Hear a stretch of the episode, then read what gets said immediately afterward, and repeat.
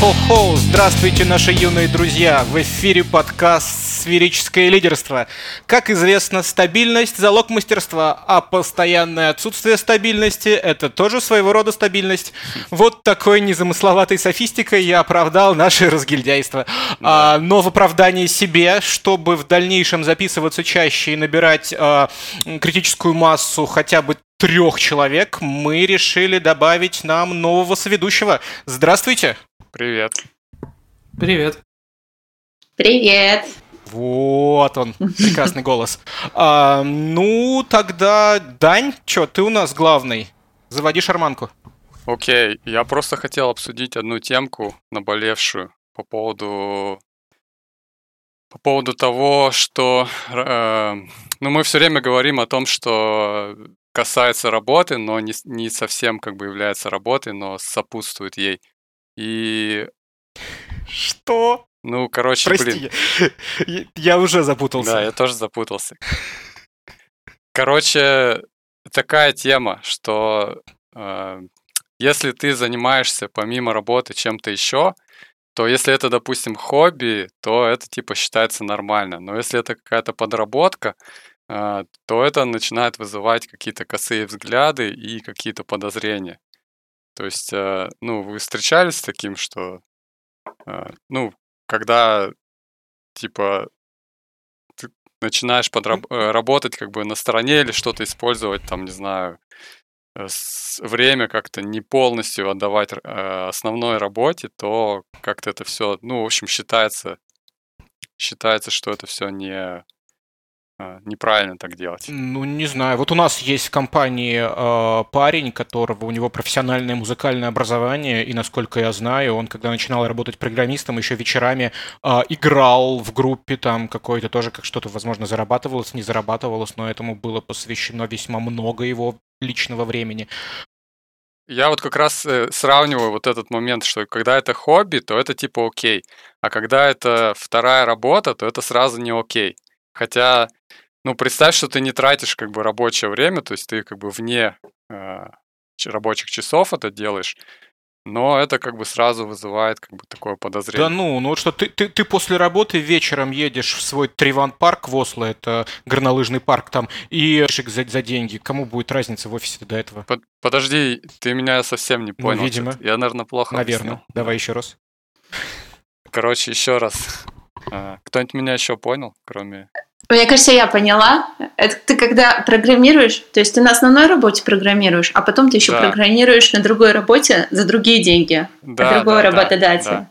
Именно за деньги. А, так нет, ну ты можешь, ты можешь работать преподавателем по музыке там или преподавателем-инструктором по сноуборду тоже за деньги. Или ты имеешь в виду, что программирование здесь и программирование там? Э, здесь. А, ну то есть программирование в оба направления. Просто я-то подумал, что совмещать там, допустим, тут ты отпрограммировал, а потом пошел за деньги музыку играть. Или тут ты отпрограммировал, а потом пошел за деньги там инструкторствовать йогой, не знаю, вот фанат ты йоги и решил как бы подзаработать еще вечерком. Время провести с удовольствием и финансово подкрепиться, то а вот если тут, тут ничего страшного, конечно, я даже никогда не встречал. Ну, в общем, да, то есть, то есть я слышал так, такое мнение, что как бы работодатель, он когда берет какого-то сотрудника, он хочет его взять на 100% на полную ставку, и он хочет полностью получить как бы его с потрохами, что называется. То есть э, полностью все твои идеи, все твои, все твое творчество, все, что ты сделаешь, как бы будет использовано, э, будет нашим ноу-хау считаться и так далее. То есть, ну, вот такие контракты как бы. Ну да, в, в этом-то и проблема, что обычно это прям в контракте прописано. И я, например, контракты не подписываю с такими вещами. А, то есть я их либо прошу выпилить из контракта, либо я не подписываю договор с компанией. Потому что э, есть почему-то такая тема, что вроде как нанимают тебя на 40 часов в неделю, а хотят всю твою жизнь захапать. Вот. Это я с одной стороны понимаю немножко это, потому что э, ведя сейчас там парочку проектов разом, я понимаю, что сложно переключаться контекстно между проектами. Даже если у меня официально 50% на, одни, на одном, 50% на другом, э, они друг на друга залезают, и иногда мозг просто отказывается работать эффективно э, на этих проектах. Но Э, с другой стороны, я очень против, по крайней мере, легальной части этого, что типа все ноу-хау, оно наше. Вот. Но я слышал, Оксана что-то хотела сказать, поэтому я передам ей слово. Ну да, у нас немножко с вами разный опыт. Вы больше занимаетесь open source, а у меня компания, на которой я работаю full time.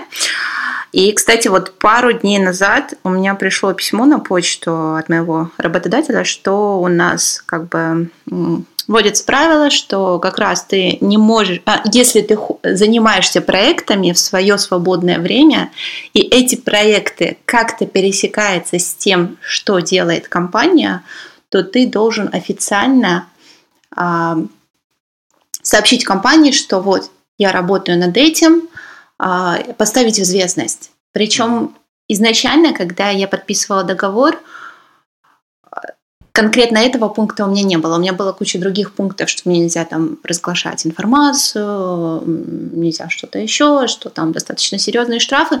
Но вот это вот пошло как э, дополнение, наверное, более, да, и вот оно у нас велось совсем недавно.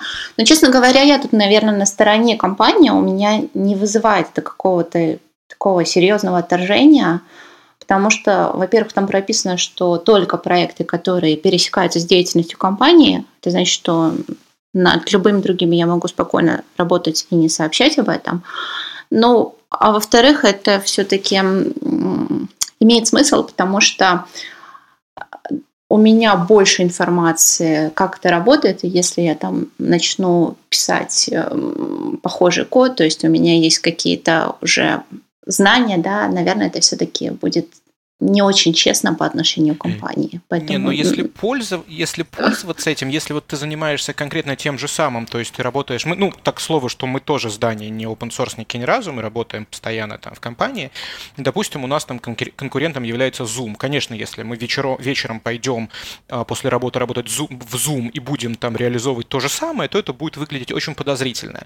Но другой пример, что вот относительно недавно у нас уволился парень из UK, он работал в офисе в Рейдинге, и он э, уволился, потому что он там пару лет назад в свободное время начал делать какой-то pet project. Этот pet project разросся, и он начал на нем зарабатывать э, деньги, достаточные для того, чтобы уйти с работы, уделять все там pet project и больше времени проводить с семьей. И все пожали плечами, такие, ну, красавчик, что, удачи, вперед, э, за мечтой. То есть вот лично я не вижу в этом, когда ты занимаешься чем-то абсолютно другим, то есть там у каждого программиста когда-то бывает там pet project, и кто может сказать, принесет он в дальнейшем деньги или нет. То есть вполне возможно, что ты делаешь то, что тебе очень нравится, какую-то там задачу или какой-то там интересный проект в свободное время, а потом он раз и начинает приносить деньги. Ну, как бы что, кто тебе это запрещать-то будет?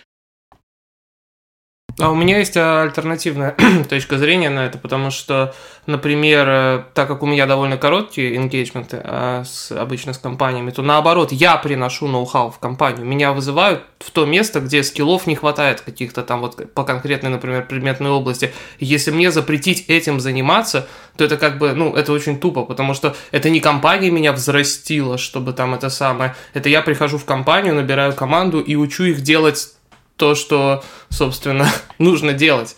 То есть тут как бы очень специфическая тема. А второй у меня, конечно, вопрос на тему больших компаний реально, когда компания занимается примерно всем. Например, возьмем компанию, в которой никто из нас не работает, Google, да, он занимается почти всем. И у него non-competitive agreement будет против всего, что в интернете происходит. И не только в интернете, да. То есть в нем вообще ничего, получается, ты никакой не можешь сайт-проект. Я не знаю, есть ли там это или нет, но, грубо говоря, у них и поиск, и браузер, и там вплоть до там, медицины какой-то, и self-driving, и VR какие-то, и компьютерные игры, и, и как бы и вообще непонятно, вот если у тебя достаточно большая контора, которая много чего пытается сделать, вот как это вообще может работать, грубо говоря?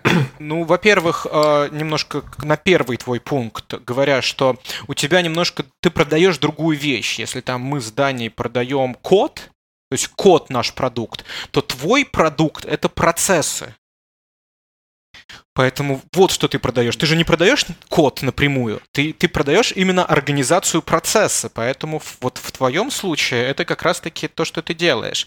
А говоря про Google, там же у них немножко все... Ну, вот такая, такие вещи, как pet project поставлены на поток. То есть ты делаешь pet project, но это pet project в рамках Google. Если он выстрелит, то, возможно, ты даже какой-то там бонус можешь получить а, за это. То есть, да, ты делаешь pet project, но если он выстреливает, то компания его отхапывает себе. Ну да, и в этом месте как бы получается, что у тебя, с одной стороны, меньше рисков, но с другой стороны, как это, то, что называется, upside от этого у тебя тоже очень маленький потенциально, потому что, ну, грубо говоря, любой бонус – это крохи по сравнению с тем, что ты можешь заработать, если проект реально выстрелит, даже просто, ну, по, по инвестированию. Ну, да, у каждого тут как бы своя э, как это сказать, насколько они чувствительны к рискам, насколько они хотят спокойно делать это, у каждого свой уровень. Ну, если, если я могу добавить, вы немножко ушли в плоскость, типа, легальную, что ли, и, типа, такую, типа, как сказать, по, по контракту, типа, вот я вам должен то-то, вы мне должны то-то. А есть, как бы, плоскость, я хотел больше такую психологическую и моральную, как бы, плоскость ответственности, что ты, как бы, подписался под то, что... Когда ты подписываешься на full time, то ты якобы, то есть это нигде как бы не прописано ни в каких документах, но подразумевается, что ты как бы, ну, в общем, э, подвязался как бы с ними на много лет, как бы. Да ну. Двигать вот этот паровоз как да бы. ну, не знаю. Один. Не...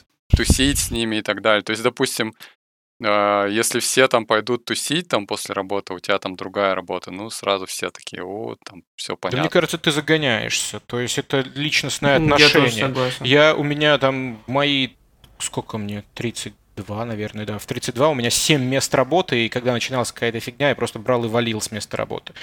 То есть, э, как бы и бывало такое, что и халтуры брал. То есть, как бы, не знаю, возможно, в Европе как-то по-другому, но так как становление моей карьеры шло в России, то наоборот, программист, у которого вечером нет халтуры, он э, странный. То есть, значит, ему не нужны деньги или еще что-то программист жадный, жадный программист, почти синонимы. Ну, так, в определенном ну, контексте. Я, я здесь, например, тоже, по крайней мере, где работал, не встречал вот с точки зрения моральной или еще что-то, какой-то активного негатива в эту сторону, даже когда я full тайм работал. То есть, ну, типа, есть и есть, всем пофиг. Э, типа, если ты еще и притащишь, типа, у тебя контакты какие-то есть, например, и какую-то пользу. Потому что это часто было, что мы притаскивали, так или иначе, когда у меня еще были там сайт-проекты и full тайм работа, то какие-то идеи, либо какие-то кон- контакты, либо какие-то там тулзы мы опробовали на сайт-проекте, потому что это прикольно и так далее. И мы, о, типа, работает, мы сейчас внедрим это здесь. И часто это просто получалось, наоборот, в плюсы, типа, ни, ни у кого особенно негатива не было. Э, ну, mm-hmm. на моем опыте, у каждого, опять же, свой То есть да, да, то есть, ну я понял, то есть у вас не было такого опыта. Ну, ну поэтому в легальные свалились, потому что в легальном у меня был вот по-честному антикомпетитив э, closure там в, как, в одном из контрактов, и а потом я нас начитался всяких ужасов, как некоторые конторы делают, и я начал внимательно на это дело смотреть и переподписывать договоры. Ну, если сравнить с отношениями, да, с, э, ну, с, как это сказать, ну, дружескими или там любовными, то это скорее похоже на ревность, когда как бы твой начальник... Не тебя, твоя, как бы, вот ты и бесишься. Э, да, вот ты взял как бы его, ты ему платишь, он на тебя работает, ты как бы несколько лет уже привык, а тут он как бы раз и нашел друг, другую как бы, да. Погоди, а у тебя был какой-то вот опыт негативный? Потому что мы сидим такие позитивные, просто откуда такие мысли? Ну вот, не, я просто слышал такое мнение, и я задумался. Тогда не вообще депрессивный чувак. Под, подработки, и вот мне интересно просто было. Есть, не, ну я сам бы, если бы я э, как наниматель как бы людей, я, конечно, понимаю, что человек, который начинает работать на стороне, он получается менее эффективен на основной работе. То есть он уже как бы чуть-чуть более уставший, он уже не так, как бы еще вопрос там, какие часы ты уделяешь, либо это самые активные часы в день, либо это там чередуется как-то, либо это какие-то уже, когда ты устал часы. А вот если говорить э, про open source проекты, как бы ты тоже там устаешь, ты тоже тратишь свое время, но ты за это не получаешь деньги. Да, да, и вот тут как раз-таки собака зарыта. А тебя потом просят GitHub показать на собеседовании, да? Я, допустим, сижу гамму допоздна и дико устаю от этого, и это не вызывает никаких вопросов, наоборот, прикольно, там мы можем пообсуждать там э, вот за, там, не знаю, за кофемашиной. А если это реально платное что-то и работа какая-то, то это сразу какую-то ревность может А вызывать. если ты играешь за деньги? Вот тоже как бы, если это хобби, то нет. А если это вот что-то такое вот, что типа я э, за то, что я тебе плачу, а тебе типа все мало, ну как Так, бы конечно, мало. Это ты, человеческая натура. искать налево. Ну, ну да, это как бы, может быть, такое и встречается. Опять же, я, я что-то вот э, не помню, чтобы такое было. И я, когда нанимаю людей тоже, ну, есть какой-то сайт-проект, отлично. Есть на гитхабе какие-то проекты, супер. Ну, получал он деньги, не получает, не получает. Ну, мы нанимали человека, у которого прям сайт-бизнес есть, в от- ну, в открытую абсолютно. Ну, просто этот бизнес как раз-таки дает те скиллы, которые нам нужны, грубо говоря, там, поэтому... У меня на самом деле свой бизнес. Таксистом я так работаю, для души. Ну да, да. Ну, в общем, как-то так. Может, с точки зрения менеджера тоже, типа, начинается такое, что, о, этот чувак, типа, интересный, он не как все, его нужно побольше контролировать, нужно за ним, типа, глаз да глаз, смотреть, как бы он там не пораньше не ушел там с работы, как бы он там не код бы не спер там и так далее.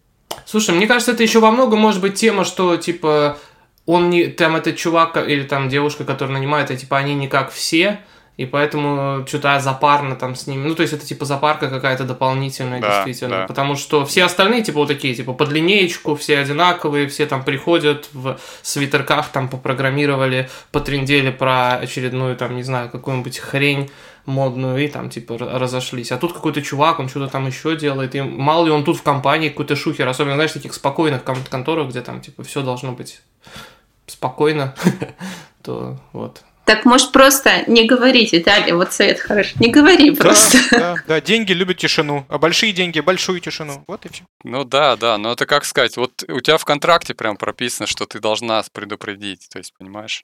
Но только если это пересекается с компанией. С, А ты не а, знаешь, пересекается ценностями. или нет. Тут нужно ча- частенько нужно уточнять.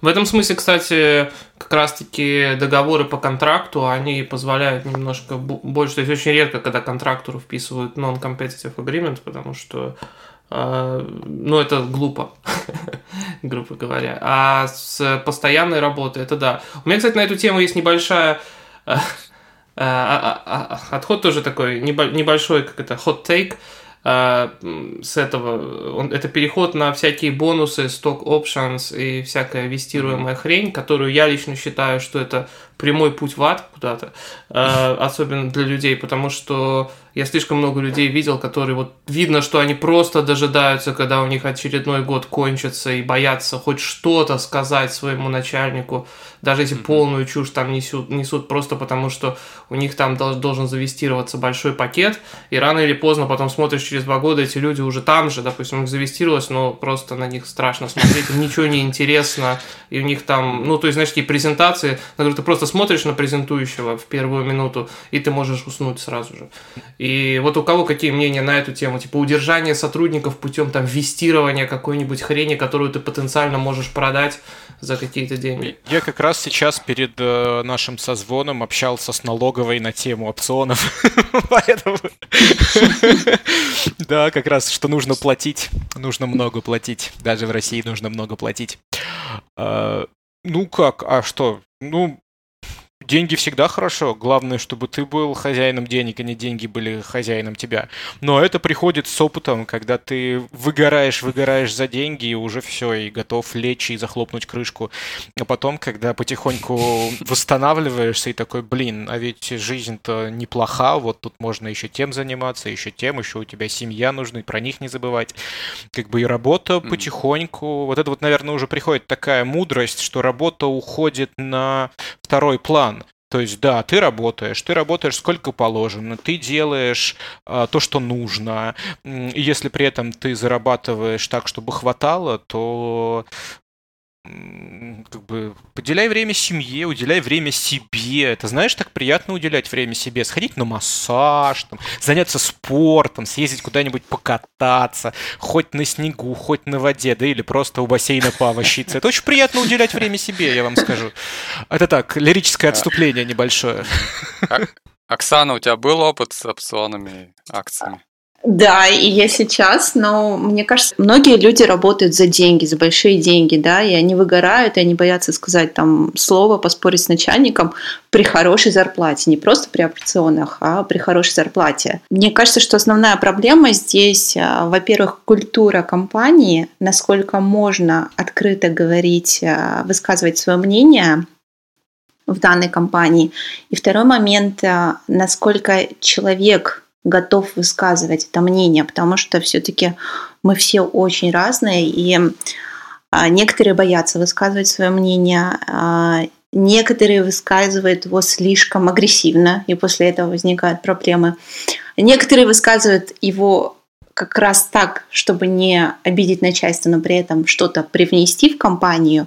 Правильно тут сказала. Я бы сказала, что эти инцентивы вот такие финансовые, они они как раз-таки культуру сталкивают в этот кусок. То есть я видел своими глазами, как, э, грубо говоря, компания, из которой ну, то есть все было нормально, грубо говоря, но когда там появились вещи, когда у человека зарплата, допустим, ну, обычная, а, например, ему дают, ну, например, на позиции какой-нибудь там выше директорской и так далее, а большой очень опцион на очень большие, допустим, деньги, а потом, опять же, всем его подчиненным дают чуть поменьше, и, и их подчиненным, вплоть до менеджеров, всем дают какие-то опционы, а зарплаты держат не очень большими, то эта компания там в течение пару лет может реально превратиться просто в такой, типа, yes man, там, как говорится, вот по всей иерархии, и там так, такое происходить начинает, что это просто... То есть это очень опасная игра, как бы на... А что происходить начинает? Вот твое слово «такое» мне вообще ни о чем не говорит. Можешь, пожалуйста, вдаться в ну, детали? Ну, ну сам, самодурство, очевидно. А что такое самодурство? Ну, типа все боятся расстроить. То есть, например, ты делаешь любой какой-то проект, ты не можешь никогда зафейлиться, и там начинаются подделки статистики какой-нибудь или, или еще какая-нибудь такая фигня. Это, ну, то есть, ну, то есть реально там просто какие-то слайды подделываются. Слушай, то есть не совсем правда там, не совсем правда там, лишь бы никого не расстроить. Я вот такого вообще не понимаю. Как бы это, это насколько я не знаю, должно быть низкое самомнение или ощущение человека, что вот он держится этой работы последнюю, что у него есть, что он я боится сделать какой-то шаг. Вот это вот на самом деле то, что является моим карьерным кошмаром, то, куда я э, не хочу двигаться никоим образом вообще. То есть контора должна быть в тебе заинтересована. Э, извиняюсь э, перед всеми, кого обидит слово контора. В контора в моей речи это компания, в которой вы работаете, фирма. Да, наверное, контора слишком как-то уничижительно звучит. В общем, фирма фирма должна быть заинтересована в сотруднике, а не сотрудник молиться на фирму. Да, вот сейчас я работаю, мне приятно, меня все устраивает. Но если что-то произойдет, да без проблем. Встану, извинюсь, уйду и найду другую работу за такие же деньги. В чем я тут вот эта вот проблема мне вообще непонятна. Виталь, у тебя просто слишком мало опционов.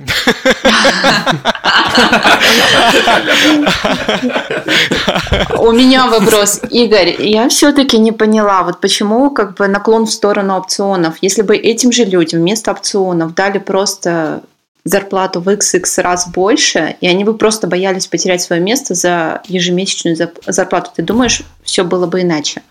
Да, потому что здесь, э, типа, там надо 3-5 лет отработать до того, как ты получишь хоть что-то. А если ты доработаешь, например, 2 года и 11 месяцев, то тебе как бы ничего вообще, ровный ноль, да? И я просто по себе даже помню, когда у меня был какой-то небольшой опцион относительно, и как я, типа, м-м, уволиться, или подождать еще два месяца, потерпеть всю эту хрень. И так можно очень реально привыкнуть. То есть, ну, грубо говоря, я в итоге забил на эту хрень, да, а как бы, а если опцион большой, то представляешь, у тебя вот очень большой опцион, например, ну реально там, не знаю, миллионы и миллионы, да. Да, 100 тысяч миллионов. 100 тысяч миллионов. Что, малыш, ты не готов идти или готов идти из компании? Вот, а, а зарплатой, как бы, если ты а с зарплатой с большой, если ты немножечко разумно поступишь и как-то не просто будешь тратить всю зарплату просто на то, чтобы там шикарно жить, грубо говоря, да, там, то очень скоро у тебя появится такой хорошенький буфер, что тебе вообще пофигу будет. Ну, уволят тебя, ну, ты можешь там год, два, три сидеть без работы и вообще по барабану. То есть это другое совершенно динамика. То есть ну, тебя не парят, ну, уволили, ну и, ну и хрен с ним, как бы. И я даже поняла. если я буду год искать новую работу.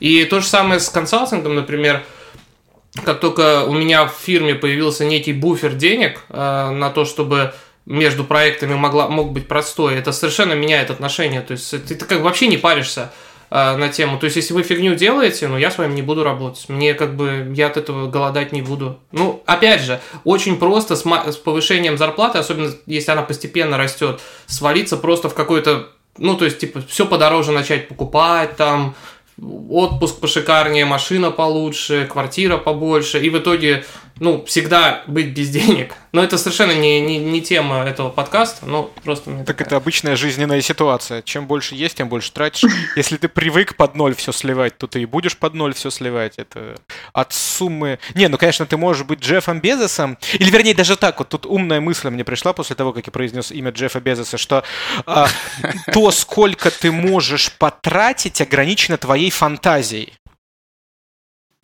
Соответственно, О. нужно, чтобы ты зарабатывал больше, чем э, твоя фантазия. Тогда ты в шоколаде. Тогда как... Или фантазию меньше. Ну, математически это одно и то же. Как бы. это, а, в данном случае, когда Игорь повествовал свое мнение, он произнес слово «шикарно», у меня почему-то оно в голове отыгралось голосом Картмана, знаешь, «шикарно». Слушайте, а у меня для вас тоже есть вопрос. Раз уж, Давай. раз уж я сегодня присоединилась, раз уж у меня есть такая возможность, что вы думаете вот про женщин в мужских профессиях? Ну, в частности, в IT, конечно, но если, допустим, а, можем начать ситуации. Вы вызываете сантехника, допустим, это какой-то муж на час, открываете дверь, и там стоит женщина. Вот вы ей... Вот вы ей будете доверять свои трубы э, точно так же, то есть, во-первых, как, как, как и мужчине, то есть на подсознательном уровне, да? То есть, или вы просто закроете дверь и скажете, ой, извините, все хорошо, ошибся номером. Во-первых, не бывает женских и мужских профессий. А, во-вторых, женщины более аккуратные, у них более хорошая память, они значительно лучше организованы. И как бы э, стоит как бы с трубами, ну, если она профессионал, то как бы профессионал. Кто я такой, чтобы спорить?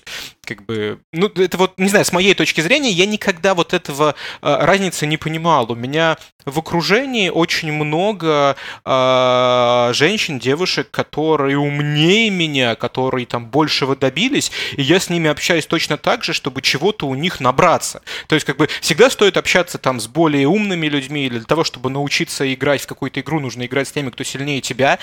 И как бы здесь, э, в моем понимании, вот пола нету. То есть есть, э, да, есть, допустим, профессии, вот мужчина у него более грубая сила. То есть если тебе нужно там перетаскать вагон угля, то здесь, здесь играет уже физика. Ну, то есть здесь как бы как ты ни крути, Хотя у женщины может что-то изобрести. Это вот как был стендап у кого-то, что мужчина изобрел подводную лодку, а женщина изобрела перископ. То есть хорошее изобретение, да, но мужчине просто нужно было вырубить бочку и залить ее смолой, а так, чтобы она смогла плавать под водой, это было изобретение женщины более хитрая, более умная, более изысканная. Поэтому как бы у меня есть очень много примеров вокруг. У меня вот есть э, подружка, mm-hmm. которая, она вообще прошла такой путь, она начинала с поддержки, а вот на телефоне сидела, потом перешла в ручной QA, в ручное тестирование, потом в автоматическое, и сейчас она работает в JetBrains автоматизатором QA. Она пишет на Java, она пишет на C-Sharp, она пишет на Python. Как бы, и, и чё, я ей восхищаюсь. По поводу женских и мужских профессий, конечно же, они есть. Вот, но мы, наверное, говорим больше про интеллектуальный труд. Вот, поэтому тут может быть разделение как бы меньше, но все равно оно есть. И, ну вот, например, у нас сейчас в отделе там порядка 30 программистов, всего одна девушка. Вот. А, допустим, мы работали с, од... с одной конторой консультантов, и там был отдел QA, там были все практически девушки, и, допустим, там 30 девушек, один, э, ну или там пяток мужчин. Э, короче, есть действительно такое вот. И отношение какое, ну, естественно, что вызывает это повышенное какое-то внимание, повышенный интерес. Э, то, что либо женщина в мужском коллективе, либо на, ну, и наоборот тоже, если мужчина в женском коллективе, то, конечно, он будет иметь какое-то повышенное к себе внимание, интерес. Но я считаю, это, это как бы это классно. То есть э, это ну, как бы, я не знаю, как с точки зрения, как бы, вот этого человека, это на любителя, наверное, да, но с точки зрения всех остальных это С точки зрения кажется, всех классно. остальных это попахивает сексизмом. С твоей С точки стороны. зрения большинства, большинства, как бы, это, как бы, интересно, это повышает, как бы, ну, разнообразие на работе, да, то есть это Ну, интересно. это не всегда, ну, я не знаю, не все всегда хотят э, особого внимания. Но у меня на последнем проекте было, была команда из восьми человек. Я просто хотел сказать 3 на 5. э, и, и как бы вообще никакой не было. И начиналась она 2 на 1, потом, собственно, 3 на 1, 3 на 2, ну и, и так далее. То есть, э, и вот если, на мой взгляд, если вот задаться целью просто и сдел- сд- сделать так, чтобы это не было событием. Вот у меня есть, например, такая цель, что в моих командах я не хочу, чтобы девушка-программист или там еще девушка QA или девушка там продукт менеджер это, это было событием.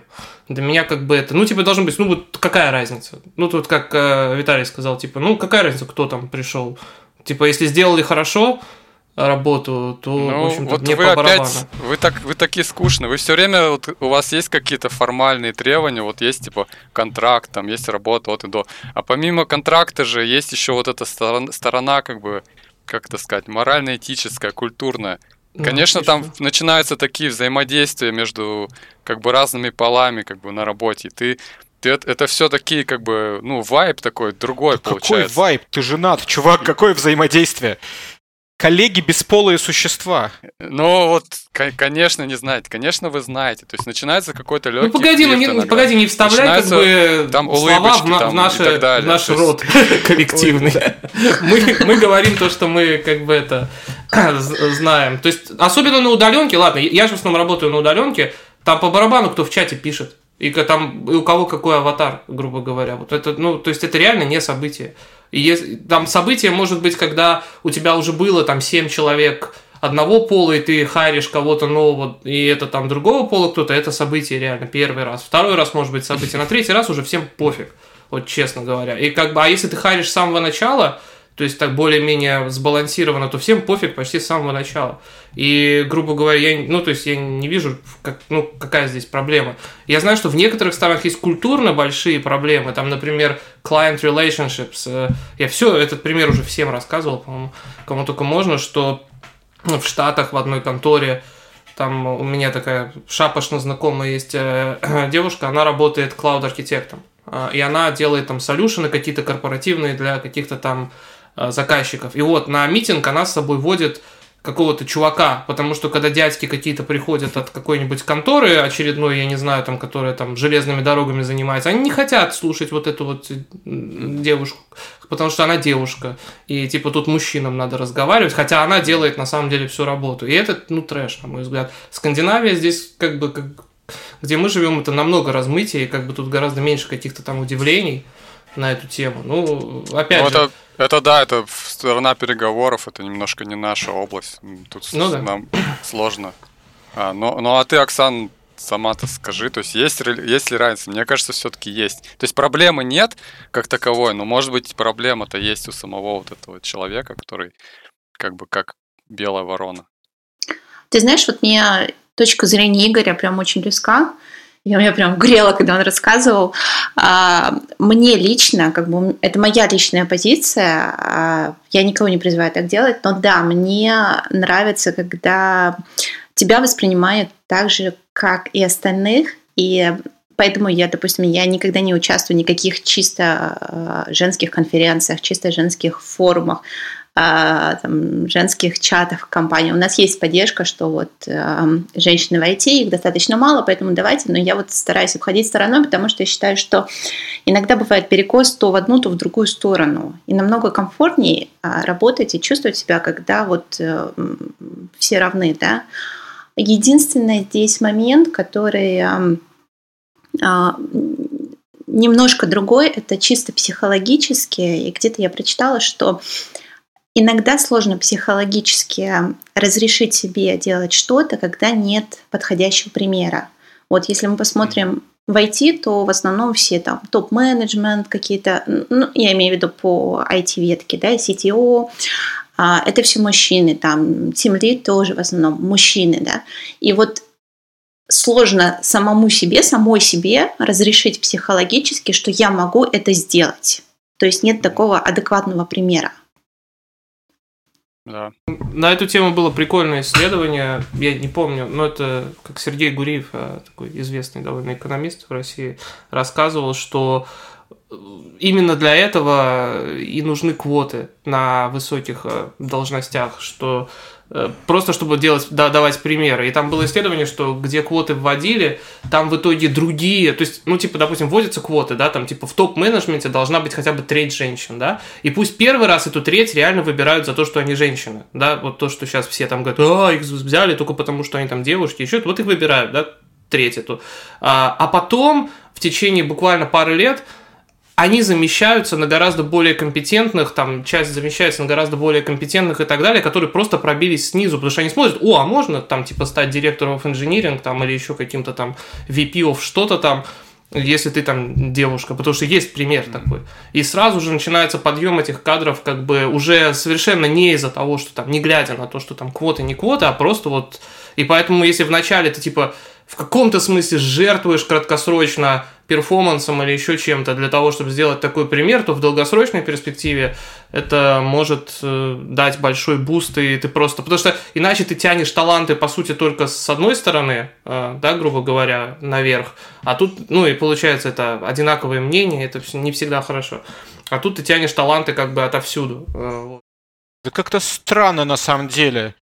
То, то есть, то есть вот, вот опять-таки, почему-то не то что почему-то, а у меня в голове, видимо, так это, это очень много зависит от воспитания, наверное. И то, что у меня у самого дочка, я, как я ее пытаюсь э, вырастить и воспитать, что для меня там и коллеги, и э, окружение, ну вот в целом это бесполые люди. Ну то есть вот, э, нет, коллеги это бесполые, а какая разница? Э, э, вот на самом деле вот сейчас я скажу такую okay. вещь, которая мало кто разделяет, но она у меня в голове укоренилась давно, что слово вот diversity, то есть как вот Европа сейчас, там Америка стремится к diversity, это самое сексистская, российская, э, феминистская и прочая иская вещь, которая только может быть. То есть, как бы, единственное, что разделяет людей, это мозг. Ну вот, то есть, э, ты можешь быть дураком, а можешь быть умным. Ну, там градаций больше, конечно, но вот условно. Соответственно, если ты умный, если ты заслушиваешь эту позицию, ты должен идти на эту позицию. И какая разница, носишь ты там штаны, юбку, длинные волосы, как ты проводишь свое личное время и э, как, откуда у тебя корни э, родственные. То есть, ну какая разница, если ты отлично выполняешь свою работу, то нужно дать человеку выполнять свою работу. А вся вот эта вот предвзятость и ну. то, что мы все разные, нет, снять кожу, побрить, мы все одинаковые. А, а вот а кожа это абсолютно пассивный Нет, смотри, человеческий силу примеров признак. нельзя все равно недооценивать, потому что если ты какой-то, например, э, ну, грубо говоря, ну, вот ты при, приезжаешь в какую-то там э, другую страну, да, и ты там, например, единственный там иммигрант в этой компании, да, первый иммигрант, и ты как бы у тебя все равно, у тебя, у тебя нет как бы примеров, как, это, это понятно, такой очень притянутый за уши пример, но у тебя нет примеров там, как пробиваться. Это конкретно на тебя влияет. Это не то, что влияет, все вокруг могут вообще сто процентов согласны быть и иметь такое же мнение, как и ты, например, но то, что тебе самому психологически какой-то барьер, потому что пробиваться вот самому куда-то наверх, вот без каких-то примеров, без какого-то коучинга, коучинг, это, ну, это сложно. Ну, это, а, друг мой, тебе к психологу. То есть можно, конечно, так себя вести и сказать, что все типа равны, различия нет, бла-бла-бла. Это все, но это все красивые слова, они как бы имеют мало отношения на самом деле к реальности, потому что в реальности различия есть. То какие? Вот, и мне кажется, это просто психологический момент. Либо ты хочешь как бы слиться с э, с какой-то группой людей и с, как бы с, раствориться в ней и забыть про свои уникальные черты. Либо ты просто как бы выходишь из шкафа, признаешь свою уникальность, говоришь, что я, допустим, я программист там в коллек... ну, э, программистка в, в мужском коллективе, например. И, соответственно, я уникальный человек. Вот. И у меня э- этим как бы отличием ты можешь козырнуть. То есть это как твой такой плюс. ч- что-то такое у тебя да не есть, чего у является это других нет. плюсом, друг мой. Ну что это за э, столетние э, эти сексистские разговорчики? Э, Ну, Да почему потому что сексистские? по- То есть я пол не- я не, играет понимаю. Никакой любой роли в том, уни- хороший такой Это любой или может быть плохой. признак. Ну вот я в IT 10 плюс лет. И э, я помню, когда я переехала в Москву и ходила по собеседованиям после первого года жизни в Москве, наверное, я ходила на собеседование и собиралась э, там, ну не вся компания, конечно, но проходили специально мои будущие коллеги мимо комнаты, а, где меня интервьюировали, и просто посмотреть, ой, к нам девочка пришла на собеседование. Ну Вот, видишь. Потом, как бы, и тогда это было некомфортно, потому что, во-первых, а, ты начинающий программист, а тут на тебя еще все смотрят, это еще и, и девушка, мне было очень некомфортно. И мне потребовалось время, мне потребовалось время, чтобы стать профессионалом, и чтобы вот этот вот страх, который у меня был тогда, я вот этот страх заменила просто своим профессионализмом. Но это, было, это были годы. А потом у меня не было такого, у меня не было ни в Москве, ни в Европе. А Сейчас я живу в Европе, и этого тоже здесь нет, наоборот, как бы есть вот эта diversity, тема diversity, но я до сих пор помню вот свое первое ощущение, и я сейчас понимаю, что я психологически продаю себя не так, как это делают мужчины. То есть а, это и как проходит собеседование, и а, как- получать повышение, и торговаться по поводу зарплаты психологически это сложнее, потому что вот, может быть, потому что был тот э, experience, может быть, потому что нету примеров. А, Хорошо, такой вопрос. Вот представь, что у тебя, я не знаю о твоем семейном положении, но представь, что у тебя будет дочка. Ты как ей будешь, вот как, как будешь ее воспитывать? Так же, как воспитывали тебя, или ты ей с самого начала будешь вкладывать какие-то данные в голову, чтобы вот она не боялась этого, что вот там равность, э, равноправие, что тебе не нужно бояться, что ты можешь быть лучше, что по факту там ты лучше, используя свои сильные стороны, как все остальные. Вот как, как ты будешь ее воспитывать? Но как меня уже не получится, потому что, да, мы воспитываем своих детей на, на том бэкграунде, который у нас сейчас есть, да, и у меня вот этот бэкграунд постоянных там переездов, вот этого опыта, опыта работы в IT, соответственно, я ей буду давать вот это, что ты все можешь, независимо, несмотря ни на что. Да, согласна, что, скорее всего, у нее не будет вот этих вот проблем в будущем. Грустно, что за последние, там, наверное, лет 10 э, мир шагнул очень сильно в правильную сторону, и, может быть, к тому моменту, как наши дети вырастут, уже, уже это не будет, собственно, как минимум в каких-то областях это не будет ну, настолько событием. Потому что вот для меня действительно самый главный этот э, метрика это когда это просто не событие. Вот э, в Швеции, например, это не событие, что там, там женщина-шофер, например чего угодно. Это, ну, это, это как бы вообще, то есть, ну, как бы пофигу. Э, Ты, ты везде это видишь, ты не смотришь, это не что-то там такое. Да, когда-то там в нашем детстве условном, да, это было там в России где-то, это было что такое, у, женщина за рулем, не дай бог, что там грузовика, это что-то вообще очень странное, да.